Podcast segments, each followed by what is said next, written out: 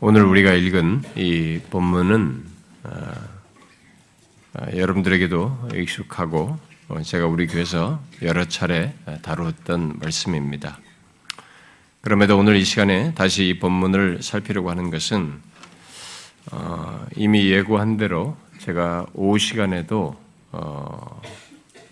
성경을 우리가 새해를 시작하면서 성경을 어떻게 읽어 나갈 것인가, 성경을 어떻게 읽으면서 어, 그 이해할 것인가에 도움이 될 어, 그런 내용들을 오늘 오후까지 연결해서 살피겠습니다만은 어, 하나님의 말씀을 능동적으로 보고 어, 적용하는 삶을 살도록 어, 돕기 위해서 어, 연결해서 오늘 이 말씀을 살피려고 합니다.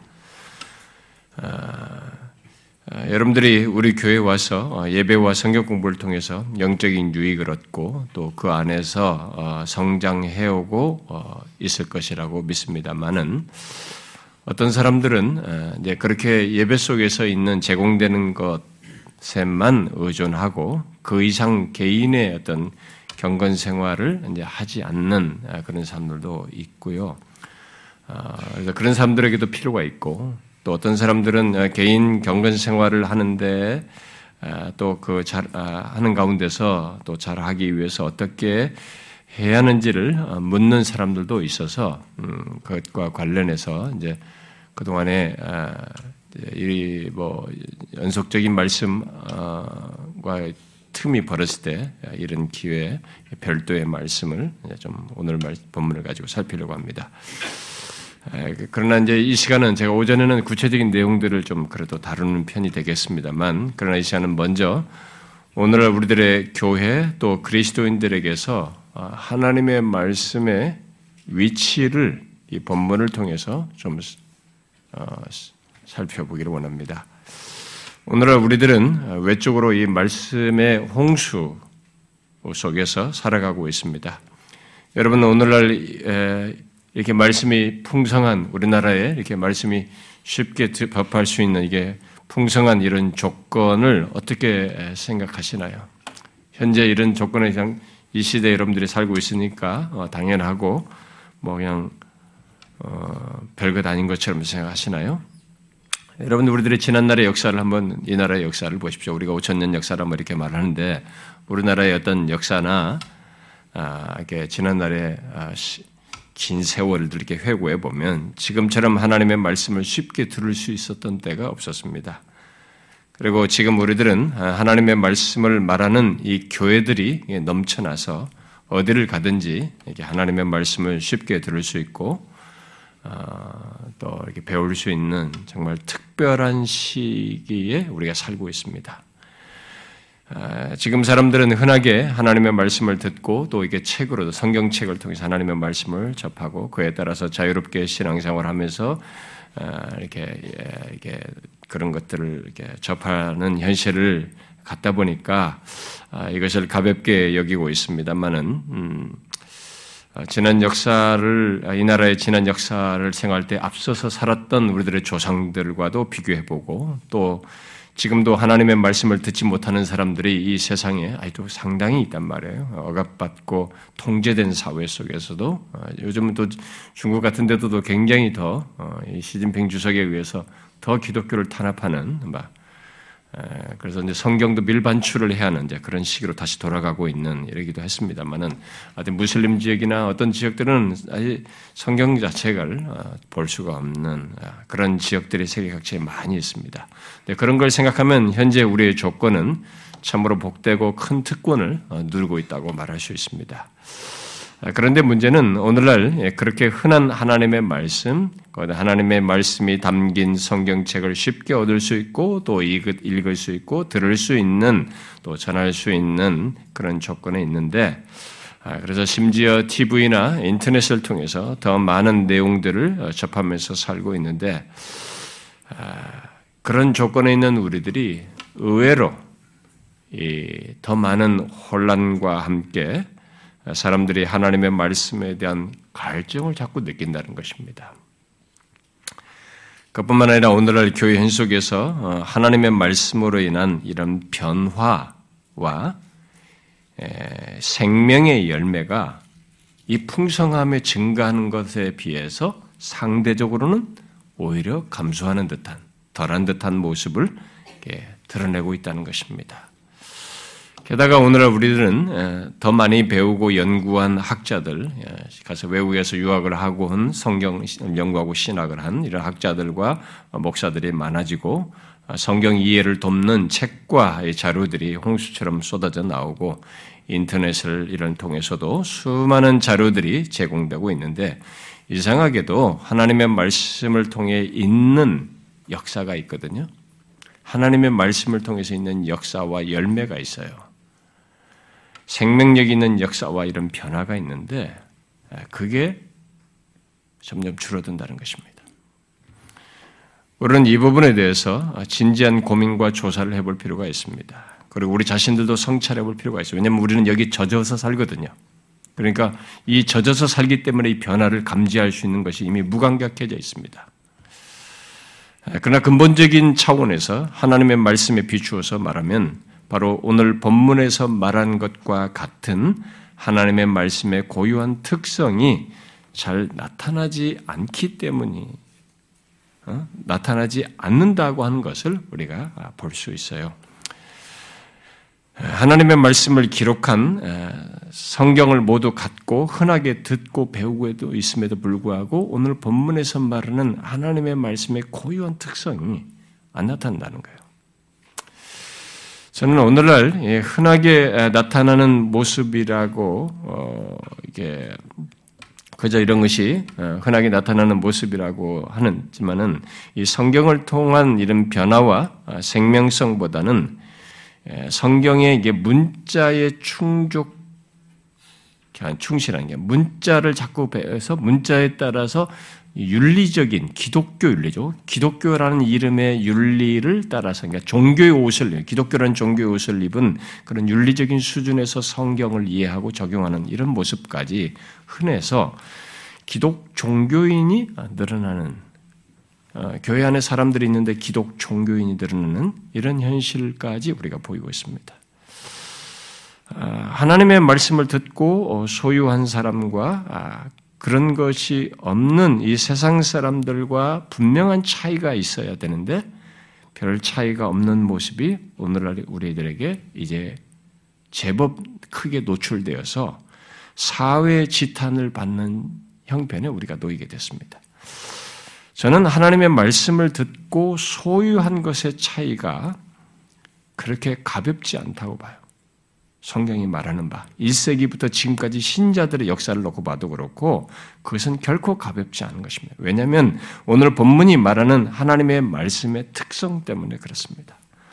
여러분 오늘 우리가 읽은 본문 16절과 17절에서 말한 하나님의 말씀의 특성이 무엇입니까? 하나님의 말씀을 담은 성경에 대해서 본문은 하나님의 감동으로 된 것이다 라고 했습니다. 그래서 우리가 성경을 하나님의 말씀이다 라고 하는 것입니다. 시대를 달리해도 사람이 다양한 저자가 사용됐지만 한 저자예요. 그들을 다 감동하신 한 분이 계신 거죠. 성령, 성령에 의해서 감동되어서 기록되기 때문에 우리가 하나님의 말씀이라고 말하는 것이죠.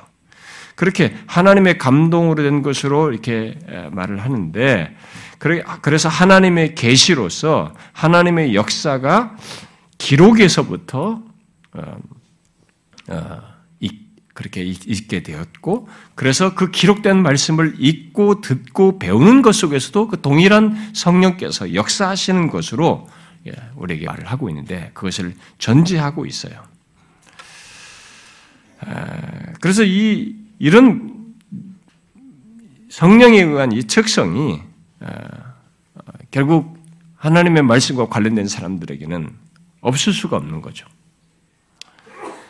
어, 이 사실은 이 세상을 살아가는 우리들에게 있어서 어, 굉장한 사실이거든요. 음, 오늘 본문에서 말하는 이 사실은 굉장한 사실이에요. 우리는 이 세상의 이 복잡한 사상과 다양한 영향을 받고 또 삶의 다양한 이런 문제들과 혼란스러운 일들, 유혹 것들이 있는 현실을 대면하면서 살고 있습니다. 그러나 그 가운데서 어, 우리 또 그리고 그 가운데서 우리는 고난과 슬픔과 고통, 갈등 또 죄, 유혹 등으로 내면의 많은 문제들까지도 경험하면서 살아가고 있습니다.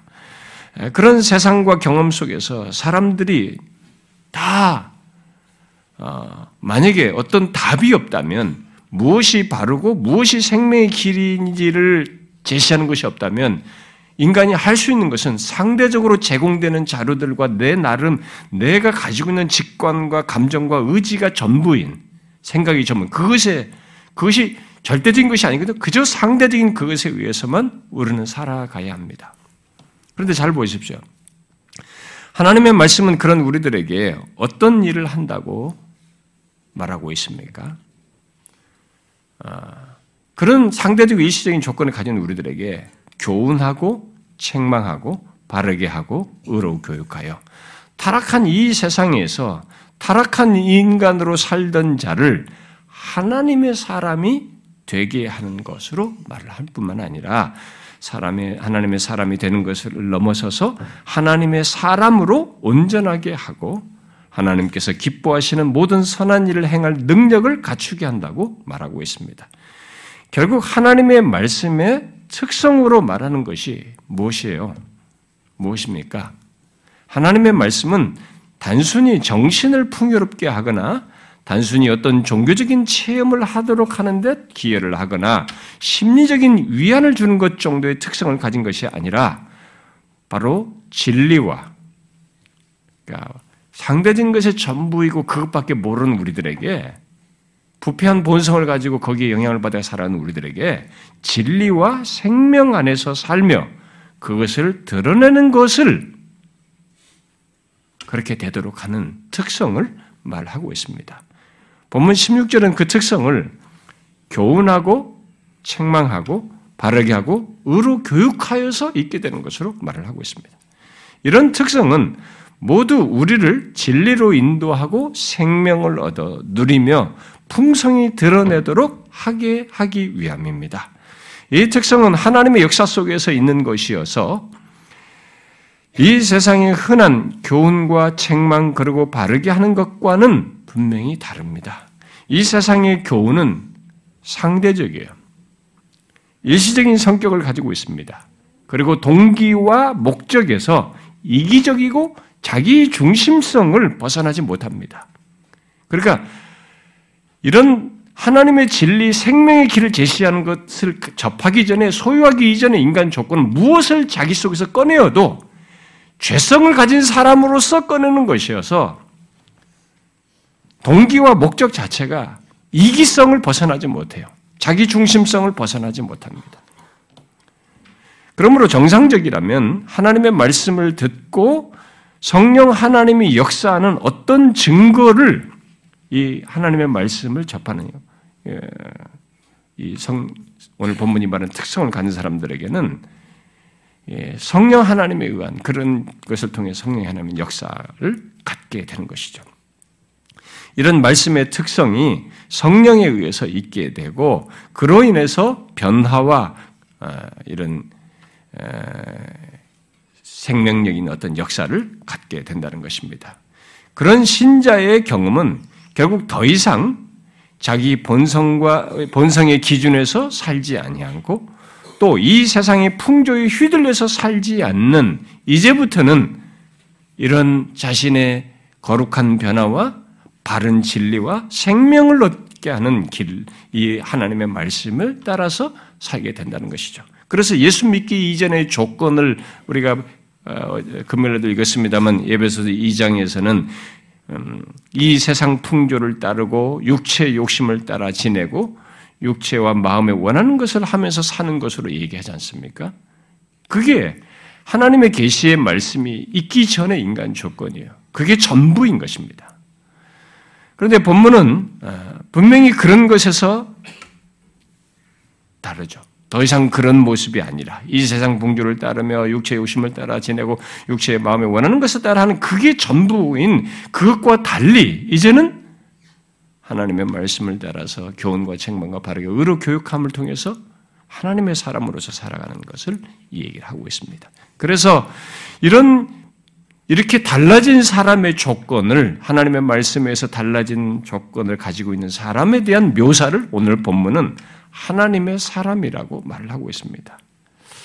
여기 하나님의 사람에 대해서 다른 해석도 있습니다만 교훈과 책망과 바르게 함과 의로 교육을 받는 사람은 기본적으로 그리스도인입니다.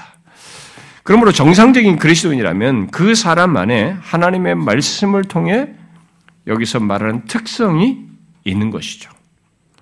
성경은 어떤 사람이 거듭나고 믿음을 갖는 것도 하나님의 말씀을 들음으로써라고 말을 합니다만 거기서 끝나지 않고 그 사람이 하나님의 사람으로 온전하게 되는 것도 하나님의 말씀을 통해서이다고 분명히 말하고 있습니다. 본문에서 하나님의 사람으로 온전하게 한다라고 하는 것은 하나님의 사람으로 성숙하게 된다라는 뜻입니다. 잘 보십시오. 하나님의 사람으로 성숙하게 되는 것이 무엇에 의해서 어떻게 되어 있게 된다고 말하고 있는 것입니까? 바로 하나님의 말씀을 통해서 계속 교훈하고 책망받고 어, 바르게 함과 의로 교육하는 것을 받음으로써입니다. 또 그런 말씀의 역사를 통해서 하나님이 기뻐하시는 모든 선한 일을 행할 능력 또한 갖추게 된다고 말을 하고 있습니다. 종종 예수 믿는 사람들 가운데 어, 소위 선한 일을 자신의 의지와 능력으로 하려고 하는 사람들이 있습니다. 그러나 본문은 하나님이 기뻐하시는 모든 선한 일을 행할 능력을 갖는 것조차도 하나님의 말씀을 통해서 교육받고 책망받고 바르게 하고 의로 교육하는 것을 통해서라고 말하고 있습니다. 이런 사실은 결국 선한 일은 어디까지나 하나님의 말씀을 통해서 교훈받고 책망받고 바르게 함과 의로 교육받아서 가능하다는 것을 말해주는 것입니다. 그러니까 하나님의 말씀의 그런 역사 없이 내 임의로, 내 생각, 내 의지로, 내 고집으로 나름 괜찮은 일을 하는 것을 선한 일이라고 말할 수는 없다는 것입니다. 선한 일이라고 하는 것은 이렇게 하나님의 말씀을 교훈과 책망 바르게 함 속에서 행해지는 것. 그게 선한 일이라는 것을 말할 수 있어요. 그래서 이렇게 하나님의 말씀은 우리의 변화와 영적인 성숙, 하나님이 기뻐하시는 선한 일을 행할 능력을 갖추어 살도록 하기 위해서 허락된 것입니다.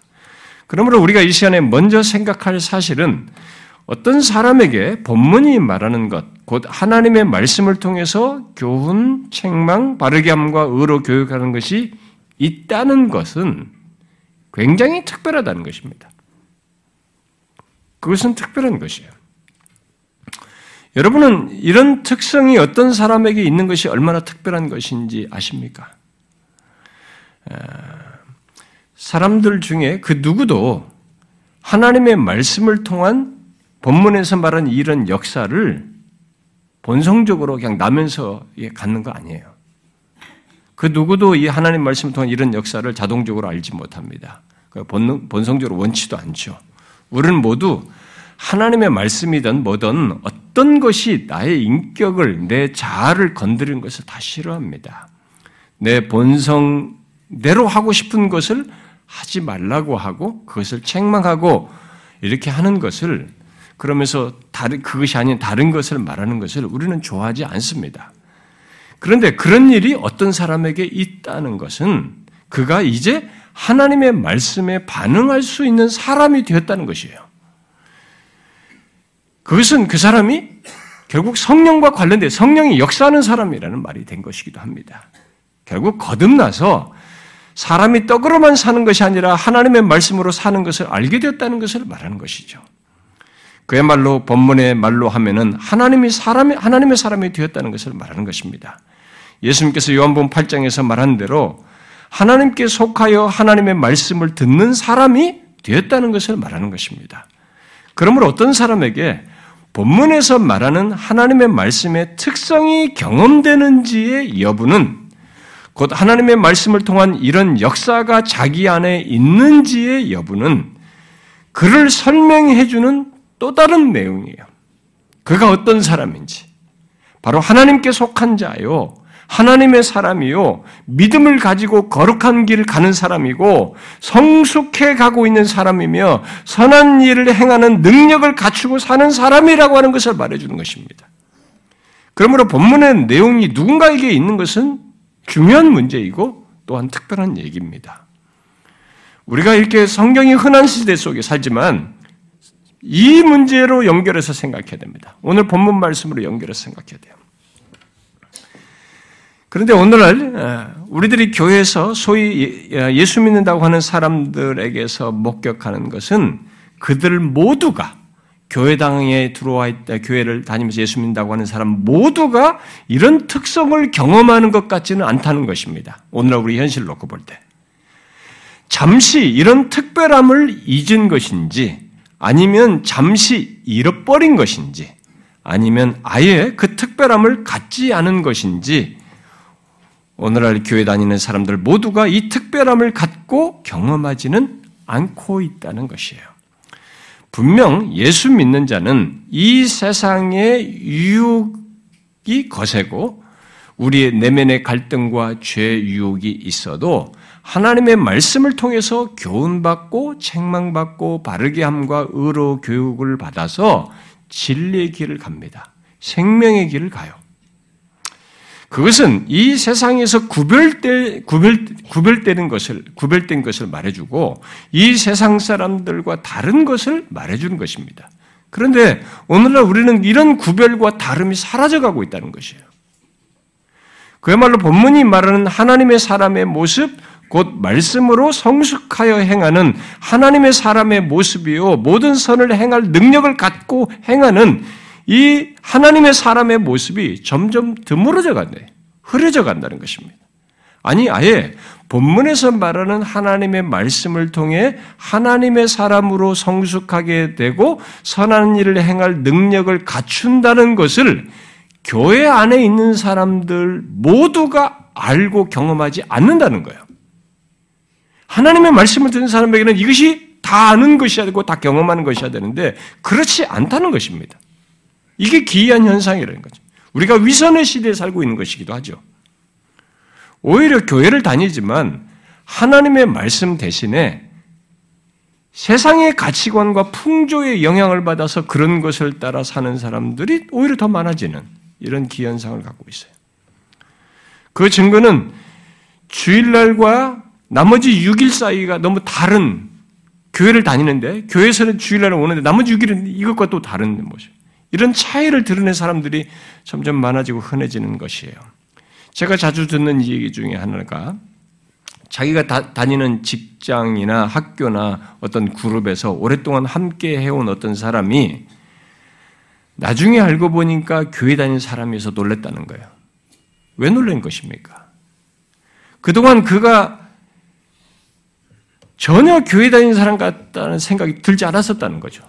그 나중에서야 알고 보니까 이 사람이 교회 다니는 거 예수 믿는다는 사람을 알게 되 설마. 이런다는 거예요. 그런 얘기는 오늘 한국교회에 대한 부정적인 말이 나오는 시, 간과 함께 맞물려서 나타나는 현상이고 흔해진 것이라고 봐요. 분명히 이 조국교회 안에 진실한 신자들이 있어요. 여전히. 정말 하나님 앞에 주의 말씀을 따라 신실하게 사는 신자들이 많습니다. 그러나 이런 현상이 생겨나는 것에 대해서 우리는 몰라라 할 수가 없어요. 애통해 하지 않을 수가 없는 것입니다. 여러분, 그래서 결국 무엇이 원인인 것입니까? 다양하게 설명할 수 있겠습니다만 오늘 본문으로 말하면 어떤 이유로든 오늘 본문이 말하는 이 말씀의 특성이 나타나지 않고 있다는 것입니다. 하나님 말씀을 듣고 읽고 뭐 배우는 환경 속에 있는 사람들에게 이게 안 나타난다는 거예요. 왜 그럴까요? 하나님의 말씀에는 문제가 없어요. 지금까지 역사를 거쳐서 모두가 하나님 말씀을 통해 사람들이 변화되었고 그렇게 해서 지금까지 역사가 오면서 굉장한 사람들이 진실한 신자들이 역사를 거쳐 수천 년에 걸쳐 지금까지 왔단 말이에요. 하나님 백성들이. 그래서 하나님의 말씀에는 문제가 없어요. 또 본문에서 말하는 것과 같은 말씀의 특성도 변함이 없습니다. 그런데 왜 이런 일이 벌어질까? 교회도 많고 교회 다니는 사람도 많은데 왜 모두가 교회 나와서 말씀을 듣는 사람 모두가 본문이 말한 같은 것을 경험하여서 하나님의 사람으로 온전하게 되고 선한 일을 행하는 것을 갖추어서 삶으로서 구별되지 않느냐라는 거예요. 도대체 무엇이 문제일까요? 우리는 무조건 오늘 영적인 현실을 비판하지 말고 이런 하나님의 말씀에 비춰서 이런 구체적인 사실들을 가지고 생각해 봐야 합니다. 지금 우리는 어느 시대보다도 하나님의 말씀이 흔하고 많은 사람들이 매주 예배에 참여해서 하나님의 말씀을 듣습니다. 또 구역 공부 같은 그런 방식으로 소그룹 모임도 합니다. 각종 성경 공부를 참여하고 있죠. 그렇게 듣고 공부하는 하나님의 말씀의 특성과 그에 따라서 갖는 이 17절의 내용이 교회 다니는 사람 모두에게 같지 않는다는 것은 오늘날 우리 교회들이 진짜 고민하면서 그리고 혹시 우리들 중에 내가 그런 사람인지는 진짜 진지하게 생각해 봐야 됩니다. 그 이유가 뭐겠어요? 그 사람들은 하나님의 말씀을 달리 듣고 읽고 공부하는 것입니다. 어떻게 달리 듣고 읽고 공부한다는 것입니까? 이것은 역사를 거쳐서 있는 사실이에요. 그것은 하나님의 말씀에 대해 자기가 주권자가 되어서 듣고 읽고 공부하는 것입니다. 또 신학적으로 연구하는 것도 마찬가지예요. 더욱 흔한 말로 하면은 자기 중심성을 갖고 하나님의 말씀을 듣고 읽고 공부하는 것입니다.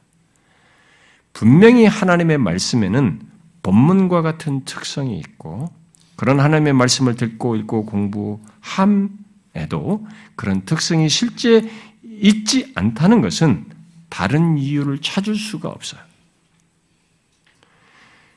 그런 이유로 하나님의 말씀과 그 말씀을 듣고 있는 사람, 사람 사이의 관계에 뭔가 문제가 있는 것이죠. 하나님께서 자신의 말씀을 통해서 역사하시는 이런 방식을 취하시는 것은 하나님께서 우리의 눈높이에 맞추셔서 인격적인 방식으로 역사한다는 표현인 것입니다. 인격적인. 막 강압적으로 막 후리쳐가면서 이렇게 믿게 하지 않는 거죠. 이 말씀으로 한다는 것은 여러분 부부 사이든 누구도 이 말로서 대화가 잘 되고 말로서 표현을 잘 할 때가 인격적인 관계예요. 근데 자식도 관계도 마찬가지예요. 이것이 안 돼가지고 말을 넘어서는 행동이 나온다. 그래도 말조차도 인격적인 기능 정도가 아니라 이게 폭언을 하고 강압을 한다 그래. 성격이 달라지죠. 물리적인 힘을 쓰는 다르잖아요. 비인격적인 그런 거잖아요. 하나님께서 이렇게 말씀을 통해서 역사한다는 것은 인격적인 방법으로 역사하신다는 것이거든요. 그러므로 본문과 같은 이 말씀의 특성은 말씀하시는 하나님과의 인격적인 관계 속에서 반응할 때 갖고 경험하는 것이에요. 그게 지금 설명이에요. 그러니까 하나님과의 인격적인 반응 속에서 겸손히 기꺼이 듣고 알고 공부할 때 하나님의 말씀이 교훈이 되고 책망하는 것을 듣게 되고 바르게 하고 의로 교육하는 것이 있게 되는 거예요. 드러난다는 것이죠. 이런 면에 이런 말에 대해서 어떤 사람은 아니 교회 다니는 사람은 다 그런 사람들 아니에요? 다 그런 마음으로 말씀 듣고 어, 어, 공부하면 있지 않습니까? 라고 할지 모르겠어요. 그러나 여러분 구약 시대나 예수님 당시나 그 뒤로 모든 기독교 역사 속에서 그리고 지금도 하나님의 말씀을 자기중심적으로 듣고 읽고 공부하는 사람들은 계속 있어 왔고요. 그들은 모두 본문에서 말한 것 같은 특성을 경험하지 못했습니다. 그런 현실을 예수님이 이렇게 과거 시대와 자기 시대를 다 연결시켜서 동시대에 있었던 것으로 연결해서 말을 했었죠. 그게 이제 이사에서 말씀을 인용해서 말을 한 것입니다. 그러면 자기 시대보다 약 700년 전에 이사야 시대 사람들도 그랬다는 것인데 이사야가 너희 외식하는 자에 대하여 잘 예언하였도다. 기록하였으되 이 백성이 입술로는 나를 공경하되 마음은 내게서 멀도다. 사람의 계명으로 교훈을 삼아 가르치니 나를 헛되이 경배하는도다라고 했습니다. 아, 그것은 이사야 때나 예수님 때나 하나님의 말씀을 자기 주도적으로 이해하고 적용하고자 했다는 것, 그야말로 자기중심적으로 판단하고 말씀을 이용했다는 것을 말해줍니다. 그러니까 아무리 하나님의 말씀을 듣고 읽고 연구해도 이 본문의 내용을 갖지 않는 사람은 이런 공통성을 다 가지고 있는 것이죠. 지난 역사도 다 그렇고요. 지금도 교회 속에 여전히 우리가 발견할 수 있는 것입니다. 하나님의 말씀을 자기 주도적으로, 자기 중심적으로 이해하고 사람의 계명 수준에서 교훈을 삼는 이런 사람들이 있거든요. 뭐 아무리 하나님 말씀을 들어도 그게 거기에요. 그냥 사람의 계명 수준을 못 넘어서는 겁니다. 그래서 이 가장 기본적인 하나님의 말씀과의 자신과의 관계에서 가장 기본적인 문제가 이 사람에게 틀려 있는 것입니다. 그런데 제가 교회 어, 목회하면서 어, 사람들이 전해지는 하나님의 말씀을 듣고 거부감을 드러내는 것을 지금까지 많이 봐왔거든요. 제가 누구를 특징하지 않았음에도 자신의 생각을 건드리고 부정하도록 하는 것을 힘들어하고 심지어는 그렇게는 신앙생활하기 어렵다라고 반응하는 것도 제가 봐왔습니다. 지금까지 그런 불평과 반발을 저는 굉장히 많이 들어왔어요. 교회 처음 나오는 사람들뿐만 아니라 이제 예수 믿기 시작한 사람들에게서도 그런 것이 나타났고 심지어 교회를 오래 다니던 사람들까지도 그런 반응을 했어요. 게다가 오늘날은 우리가 지난 시에도 제가 얘기했지만 나의 자아를 최고 권위로 여기는 이 포스트 모던 시대잖아요. 그러니까 나를 건드린 것을 더욱 싫어합니다. 뭔가 나보다 더 큰 권위를 가지고 권위로서 뭘 말한다는 것에 대해서 그래서 하나님의 말씀이 나보다 큰 권위 가지고 그걸 내가 들어야 된다. 거기에 복종해야 된다. 굉장한 거부 반응이 있는 것이죠. 본성적으로. 나름의 자기 생각과 이 주장을 말하면서 수용하지 않고 거부하는 일을 교회 오래 다닌 사람들도 해온 하는 것을 봐요. 여러분 하나님의 말씀에 대해 이렇게 나의 기호와 또 나의, 나의 판단과 나의 생각과 나의 주관을 가지고 판단하면서 반응하는 것은 가벼운 것이 아닙니다. 그는 자신의 생각과 판단을 하나님의 말씀보다 이렇게 우위에 둠으로써 결국 본문을 경험하지 않는 조건을 갖는 것입니다. 여러분, 성경에서 하나님의 말씀에 대해서 우리가 취할 태도와 반응으로서 말해주는 것이 뭡니까? 한 가지를 선명하게 반복적으로 말합니다. 바로 하나님의 말씀에 대해서 절대적으로 듣는 자의 위치에 서는 것입니다. 한 예를 들어볼까요? 하나님께서 모세가 죽고 난 뒤에 모세에게도 이미 그랬지만 어, 여우수아에게 말씀을 하셨을 때 그런 장면을 잘 보여주죠. 어, 여우수아는 이제 상황이 불안정한, 불안하고 두려운 상황에 놓여 있었습니다. 이제 자기는 리더가 되어서 이스라엘 백성들을 다 요단강을 건너서 그 200만 넘짓한 이 인구를 다 가난으로 입성을 해야만 합니다. 참 자기 앞에 펼쳐진 현실과 미래도 어, 복잡하고 막막한 상황이었죠. 그는 눈앞에 보이는 이 현실을 대면하고 그 땅의 많은 유혹거리까지도 염려해야 했습니다. 이 백성들이 그런 우상들 유혹을 받을 걸 예상해야 했죠. 그, 그래서 자신과 다른 문화에 대한 호기심을 가지고 그 우상들의 호기심을 가지면서 이들이 거기에 넘어질 것, 이런 것들도 다 예상을 해야 했었죠. 그런 상황들을 대면하여서 또 그런 막강한 현실과 유혹이 흔들릴 수 있는 이 백성들까지 생각하면서 나아가야 하는 상황에서 어, 하나님의 말씀을 들었습니다. 그때 하나님은 여호수아서 1장에서 자신이 모세에게 했던 것처럼 함께 할 테니까 강하고 담대하라는 말씀을 반복하면서 한 가지 사실을 어, 조건처럼 말씀하시죠. 어, 바로 모세가 내게 명령한 그 율법을 다 지켜 행하고 우로나 좌우로나 치우치지 말라라고 하시면서 그것을 좀 더 세부적으로 이렇게 덧붙입니다. 이 율법 책을 내 입에서 떠나지 말게 하며 주야로 그것을 묵상하여 그 안에 기록된 대로 다 지켜 행하라. 그리하면 네 길이 평탄하게 될 것이며 네가 형통하리니 이렇게 말씀하십니다. 자, 하나님께서 여호수아에게 말씀하시면서 율법책, 곧 하나님의 말씀에 대해 어떤 태도와 반응을 말씀하시는 것입니까? 우리의 주권이나 우리의 기호나 판단이나 주관을 고려해서 반응하도록 하는 얘기가 여기에 있습니까? 전혀 그런 것이 포함되어 있지 않습니다. 우리의 주도권도 자기중심적인 태도도 전혀 여기에 내포되어 있지 않아요. 전적으로 하나님의 말씀을 들어야 한다는 그런 위치에 있다는 것을 전제하고 있습니다.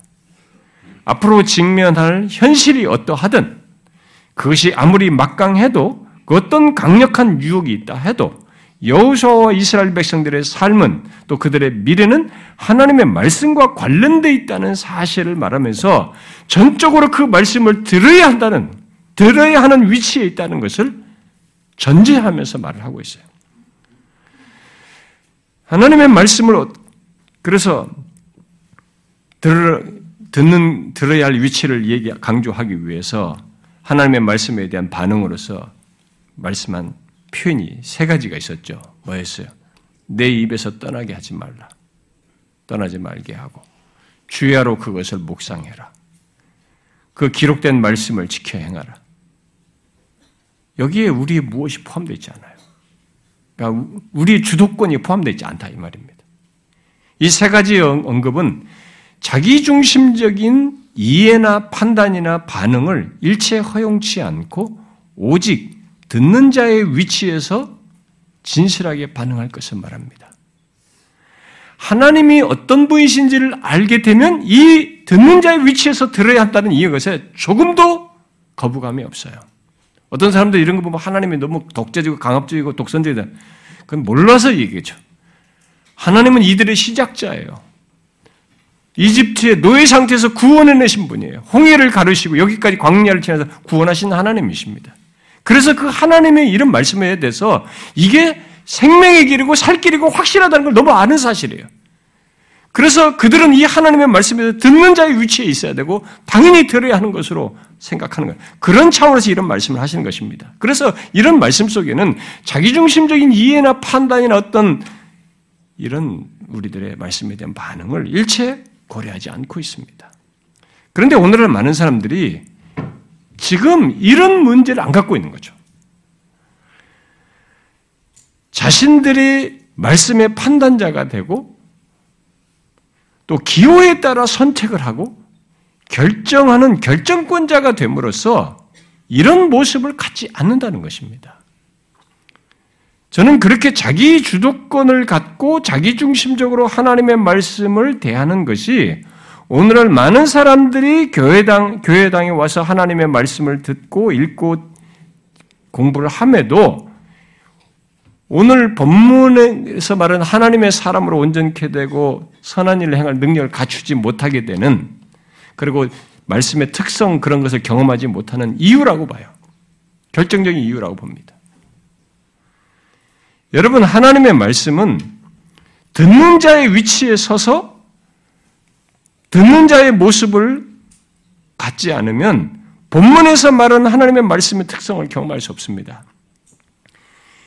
여러분이 잘 보시면 알지만 심지어 신학을 연구하는 신학자들조차도 역사 속에서 그런 신학자들이 자유주의 신학자부터 이런 사람도 있었지만 하나님의 말씀에 대해서 말씀보다 상위 권위에서 판단자고 이성적으로 보면서 이렇게 보는 위치. 그 사람에게 이 하나님의 말씀은 전혀 오늘 본문 같은 특성이 나타나지 않습니다.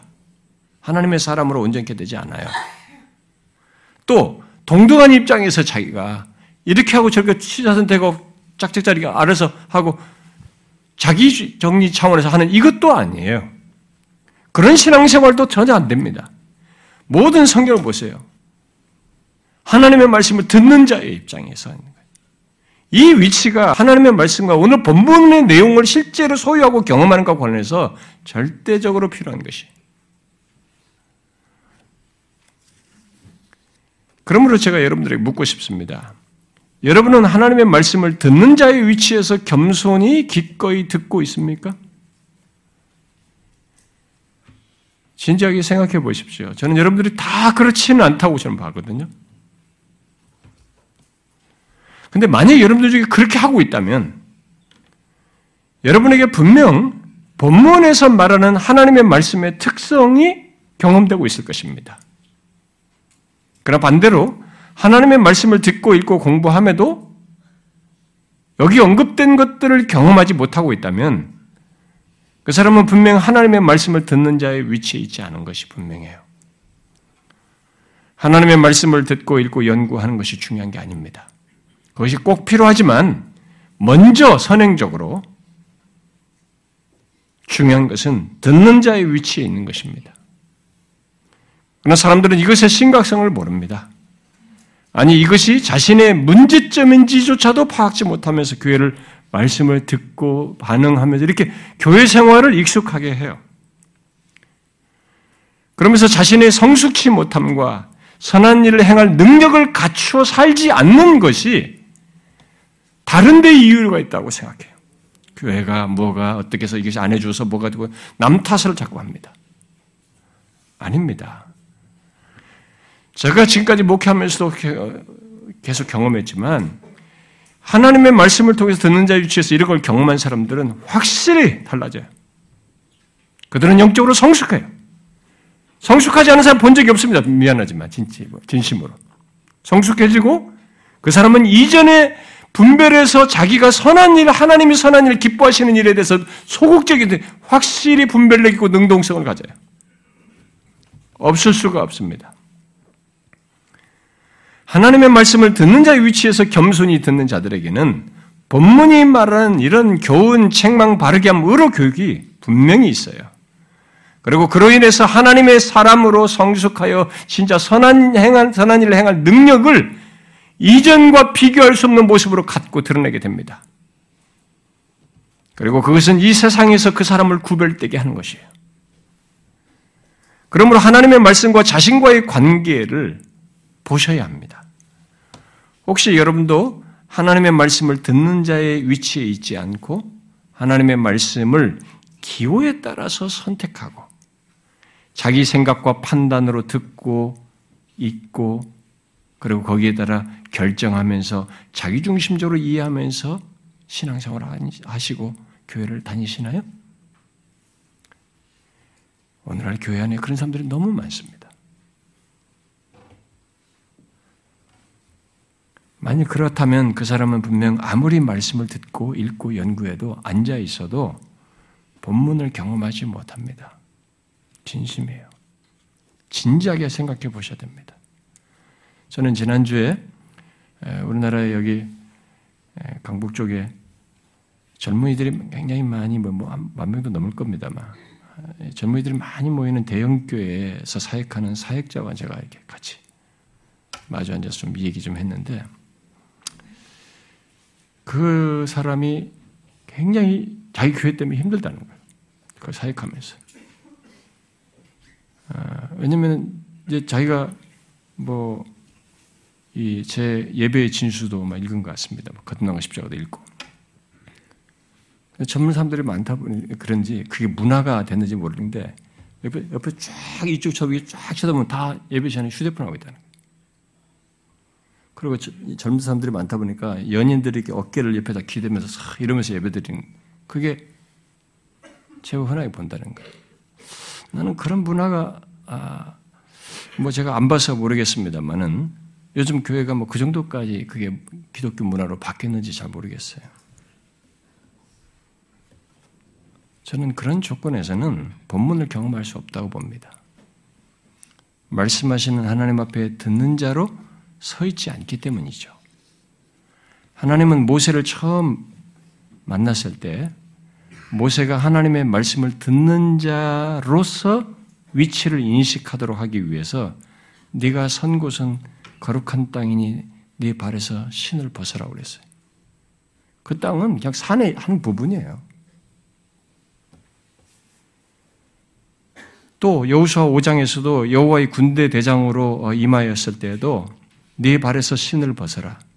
네가 선 곳은 거룩하니라 함으로써 똑같은 일을 하셨습니다. 그것은 엘리야 선지자에게도 그렇고 이사야 선지자라고 그렇고 그 밖에 모든 선자들에게도 다 경험한 것입니다. 그래서 모든 선자들이 하나님 앞에서 모든 사람들에게 하나님의 말씀을 담아서 전하는 이 직을 감당하기 위해서 제일 먼저 훈련하는 것이 듣는 훈련이에요. 먼저 말하는 것부터 배우지 않습니다. 하나님의 말씀을 듣는 자를 위해서 듣는 것이에요. 이 땅에 친히 육신을 입고 오신 어, 하나님의 아들 예수 그리스도께서 예수 그리스도께서도 말씀하실 때 그의 제자들에게 이런 것을 가르치시죠. 듣는 것을. 어, 그러나 이 서기관과 바리새인들은 하나님의 말씀을 읽고 연구하는 전문가들 아닙니까? 그런데 그 교시 없는 거예요. 읽고 있는데 그러니까 이게 듣는 자 위치에 있지 않고 연구는 하는데 듣는 자 있지 않으니까 이게 위선자가 되는 것입니다. 그래서 예수님은 요한복음 8장에서 하나님께 속한 자는 하나님의 말씀을 듣나니라고 말씀하셨어요. 어떤 사람이 그래서 결국 어떤 사람이 듣지 않는다는 것은 달리 말하면 하나님의 말씀을 듣는 위치에 있지 않고 그에 따라서 겸손히 듣고 반응하는 것을 이제 그에게 없다는 것은 그 사람이 하나님께 속해 있지 않은 것이죠. 근데 반대로 어떤 사람이 듣는 자의 위치에서 하나님의 말씀을 듣고 거기에 기꺼이 반응한다는 것은 그 사람이 하나님께 속해 있다는 것을 말해주는 것입니다. 그러므로 하나님의 말씀과 자신과의 관계, 또 하나님의 말씀에 대한 우리의 반응과 태도를, 태도는 가벼운 문제가 아닙니다. 그것은 우리의 존재와 삶과 직접적으로 연결되어 있어요. 그의 구별됨, 그리스도인됨, 또 그의 신앙과 삶의 성숙, 그리고 이 땅에서 아, 신자로서 덕을 세우면서 선한 열매를 맺는 삶 등이 직접 관련되어 있습니다. 여러분의 지난날의 한번 삶을 보십시오. 교회를 다녔고 예수를 믿어왔으면 여러분들의 지난날의 삶을 한번 보십시오. 만일 하나님의 말씀이 없었다면 어떠했을 것 같습니까? 참된 신자라면 그는 자신의 지나온 삶을 그리고 또 현재가 하나님의 말씀이 없었다면 없을 것입니다. 이런, 이런 조건에 이를 수 없었을 것입니다 라고 말하게 될 거라고 봐요. 갈 바를 알지 못하고 살아가는 이 세상, 생명길을 모르고 살아가는 이 세상에도 하나님의 말씀은 절대적으로 필요합니다만 예수 그리스도를 믿는 우리의 삶에서도 하나님의 말씀은 단 한순간도 없어서는 안 되는 우리의 영혼의 양식이고 구원 여정의 여정을 비추는 빛이에요. 삶의 빛입니다. 그래서 시편 119편 기자가 주의 말씀은 내 발의 등이요 내 길의 빛이라고 하는 우리 익숙한 유명한 말을 했지 않습니까? 이 세상의 사람들은 등과 빛이 없이 걷는 사람과 같은 것이죠, 결국. 그러니까 영적인 면에서는 자신들이 지금 어디로 가는지, 자기 운명이 어떻게 되는지, 자기가 사는 것에 대한 결론이 어떻게 되는지, 이런 걸 모르면서 어둠 가운데 길을 바른 것에 지나지 않는다는 것입니다. 무엇이 옳은지, 무엇이 진리인지도 모르고, 어느 길이 생명길인지도 알지 못하고, 자기를 흘리는 것들을 따라서, 그저 부패하고 타락한 본성이 원하는 것을 따라서 변덕스럽고 예측 못할 직관과 감정과 느낌을 따라서 결정하는 게 전부인 수준인 거죠. 그들의 삶을 움직이는 것은 그저 상대적이고 일시적이고 가변적인 것들 뿐인 것이죠. 절망적이고 그래서 그들에게 있어서는 어떤 확실한 것이 없는 거죠.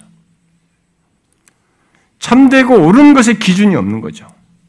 참 생명의 길도 모르고 사는 것입니다. 그런 조건에서 하나님은 사람을 말씀으로 구원의 빛을 비추셔서 생명의 길을 보여서 보여서 부르시고 구원하십니다. 그래서 믿음은 하나님의 말씀을 들으면서 난다고 한 대로 말씀을 듣고 우리는 진리로 나오게 되고 생명의 길을 보게 됩니다. 그러나 하나님의 말씀은 거기서 끝나지 않는 거죠. 계속 진리의 길, 생명의 길을 가도록 우리를 비추며 수없이 많은 유혹과 혼란케 할 세상의 영향과 각종 사상과 내면의 갈등과 혼란 속에서도 계속 진리와 생명의 길을 가도록 하는 것이죠. 하나님의 말씀이. 그리고 그 가운데서 우리의 영혼을 살찌우면서 이렇게 성숙하도록 하는 거죠.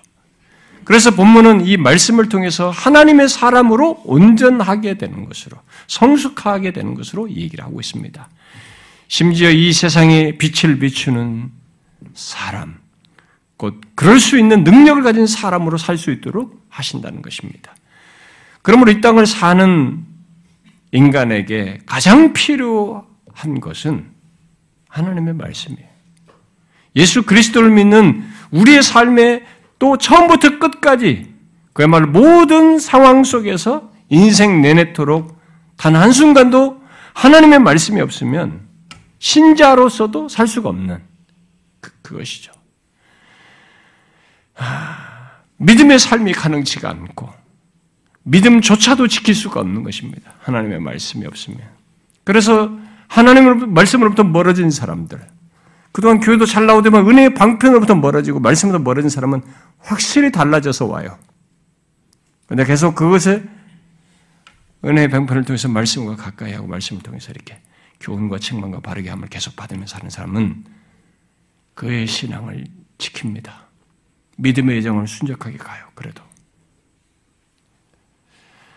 이렇게 절대적인 하나님의 말씀, 그리고 그 말씀을 통해서 본문과 같은 것을 경험하며 신앙의 여정을 가고 성숙하고 선한 일을 행할 능력을 갖도록 하는 이 하나님의 말씀을 오늘날 많은 사람들이 자기 주도적으로 듣고 자기 중심적으로 이해함으로써 못 경험하는 일이 발생되어서 오늘날 우리들이 기독교가 예수 믿는 사람들이 이상한 것을 경험하고 있는 것이 세상에서 지탄을 받는 것이죠.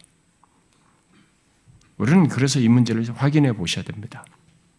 여러분들 중에 어떤 사람은 우리 교회 와서 좀 더 말씀을 듣고 배우며 본문에서 말하는 하나님의 말씀의 특성을 경험함으로써 하나님의 말씀으로 산다는 것이 무엇인지를 알고 신앙생활하는 경험을 하는 그런 사람들이 상당수 있을 것이라고 저는 압니다.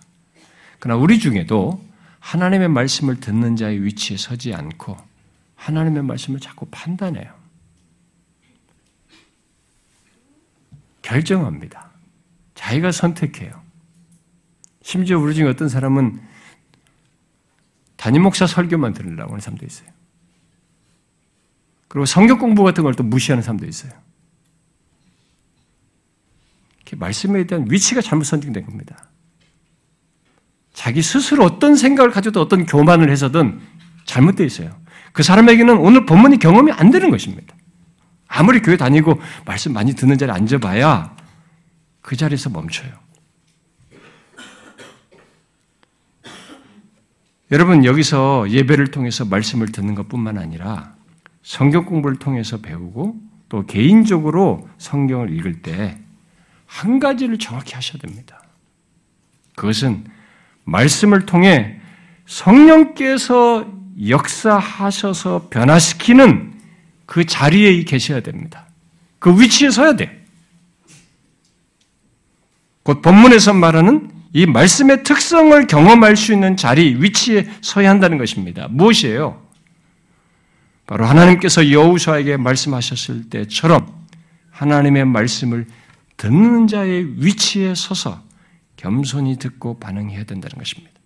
내가 판단자가 되고 선택자가 되고 이렇게 반응하는 하나님 말씀에 대한 주권자가 되지 말아야 돼요. 자기중심적인 성을 가지고 주권자가 돼서는 안 되는 것입니다. 듣던 읽던 공부하던 모든 조건에서 마찬가지예요. 이 지금 제가 말하는 것은 생각 없이 맹목적으로 그러라는 것이 아닙니다. 말씀하시는 하나님과의 인격적인 관계 속에서 겸손히 듣는 자의 모습을 가지셔야 한다는 것입니다. 그것이 하나님의 말씀을 통한 역사의 전제 조건이고 출발점이에요.